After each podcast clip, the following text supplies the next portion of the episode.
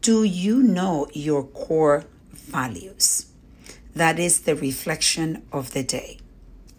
This is a question that I ask uh, today, as a matter of fact, and that is why I'm reflecting on this because I have uh, new employees. We're training new management, and I was asking them about the core values that they see in our company.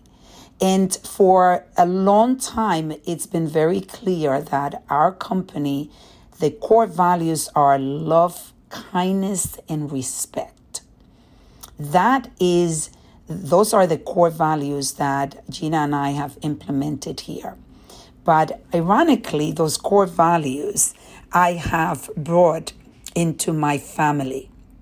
And the other day, I actually uh, text my children, all of them, and I asked them, Do you know what our family core values are?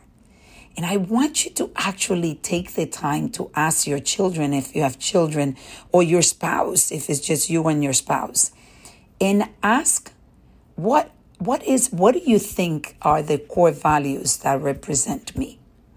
For me, like I said, is love, kindness, and respect.